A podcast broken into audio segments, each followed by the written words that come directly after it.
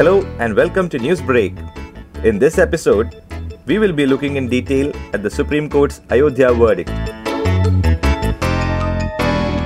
If anyone here is wondering about the verdict, well, this is for them. On November ninth, the Supreme Court cleared the way for the construction of a Ram temple at Ayodhya. It ordered that a temple should be built in the place where a mosque stood till nineteen ninety-two and was raised by Sangh Parivar mob. The verdict was unanimous. All five judges agreed to it. The court also directed the centre to allot a five acre plot for building a mosque at another location. Before moving further, let's take a quick recap of the events before the verdict. In the beginning of the sixteenth century, Babur invaded India and defeated many kings.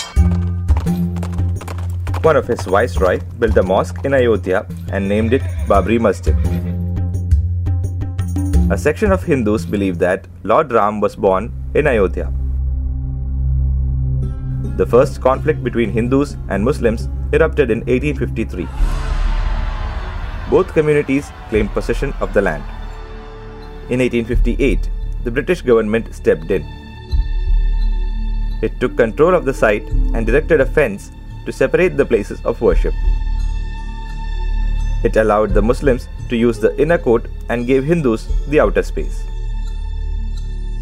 On December twenty-second, nineteen forty-nine, things took a new turn. That day, an idol of Lord Ram appeared inside the mosque. Some Hindus saw it as a divine revelation.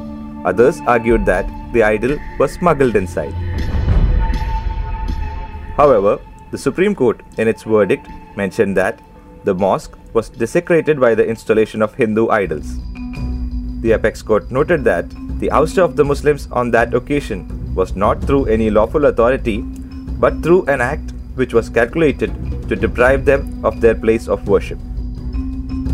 On December sixth, nineteen ninety-two, a year after B J P came to power in Uttar Pradesh, the Babri Masjid was demolished by Sangh Parivar Karsevaks and a makeshift temple built in its place. This incident sparked communal riots across the country and dented India's image on the global stage. The legal battle went on in various courts for twenty-seven years. So, that was a quick recap and some trivia for you. Now, let us take a closer look at the Supreme Court's verdict. The five-judge Constitution bench ruled that the central government should form a trust which will manage the construction and functioning of the temple. It also gave possession of the two point seven seven acres disputed land to the deity Ramlalla. It is to be noted that even though the court gave permission for the temple to be built in Ayodhya, it observed that the damage to Babri Mosque was a violation of law. Soon after the verdict, Prime Minister Narendra Modi praised the Supreme Court for its verdict. हजारों साल बाद भी किसी को विविधता में एकता, भारत के इस प्राण तत्व को समझना होगा, तो वो आज के ऐतिहासिक दिन का, आज की घटना का जरूर उल्लेख करेगा. He said that India's credo of unity in diversity was visible in its totality, as all sections of society accepted the verdict with an open heart. Kerala Chief Minister Pinarayi Vijayan appealed for peace in the society. സമാധാനവും ശാന്തിയും മതനിരപേക്ഷതയുടെ സംരക്ഷണവും ഭരണഘടന വിഭാവനം ചെയ്യുന്ന മൂല്യങ്ങളുടെ കരുത്തുമാകണം നമ്മുടെയാകെ ഈ സന്ദർഭത്തിലെ പരിഗണന. Without appreciating or denouncing the verdict, he said that the S C ruling is binding on all and people must strive for peace and religious tolerance as envisaged in our constitution. Many found the verdict disturbing. They pointed that since the Supreme Court said the Babri Masjid demolition and taking Ram idols inside the temple were illegal, how could the land be given to Hindus? Asaduddin Owaisi, President of the All India Majlis E Ittahidul Muslimin, said, quoting Justice J S Verma, that the Supreme Court is supreme but not infallible.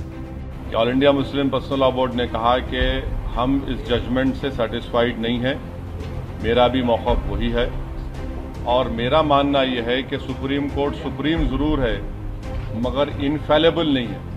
The Hyderabad M P, responding to the apex court verdict, said that the fight was for their legal right and not for five acres of land. All India Muslim Personal Law Board's counsel, Zafaryab Jilani, also said that he respected the judgment but was not satisfied with it. Yeah, we are not satisfied. Lady ko dijiye next. Legal family में हमें right है कहने का।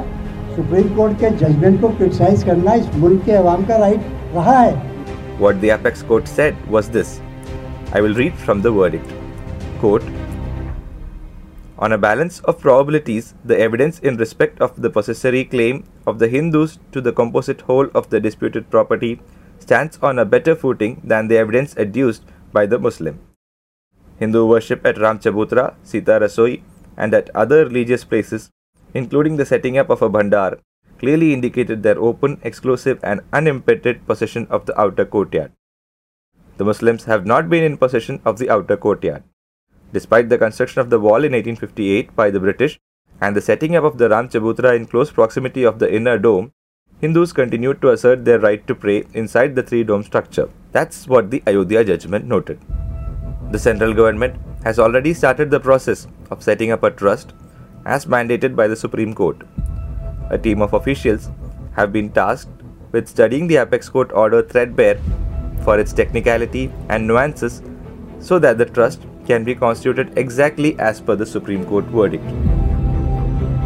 The Sunni Waqf Board, one of the main litigants in the case, said that it would not file a review petition against the verdict.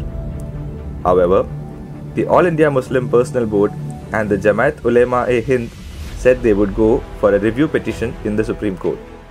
Generally, the same bench that pronounced the verdict would consider the review petition as well.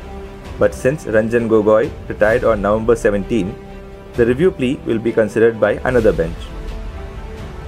Whether there will be a review petition or not, and if the case will go on for more time, we will have to wait and watch. That's all for today, and hope this podcast helped you understand the Ayodhya verdict and its implications. Please like and share our podcast with all your friends. See you in the next episode of News Brake.